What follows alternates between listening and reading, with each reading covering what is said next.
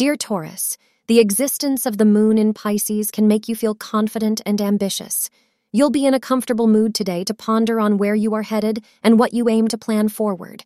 You know deeply about the impression you can have on others. So make the most of it. Today will be a great day to pursue any personal or professional matters as you'll be in a stable state of mind. The luckiest hour for today, as per astrologers, is between 2 p.m. and 4, 0 p.m. The lucky color for the day is yellow.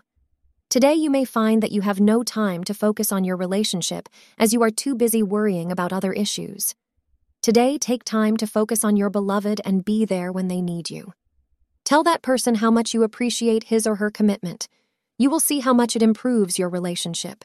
Thank you for being part of today's horoscope forecast. Your feedback is important for us to improve and provide better insights. If you found our show helpful, please consider rating it.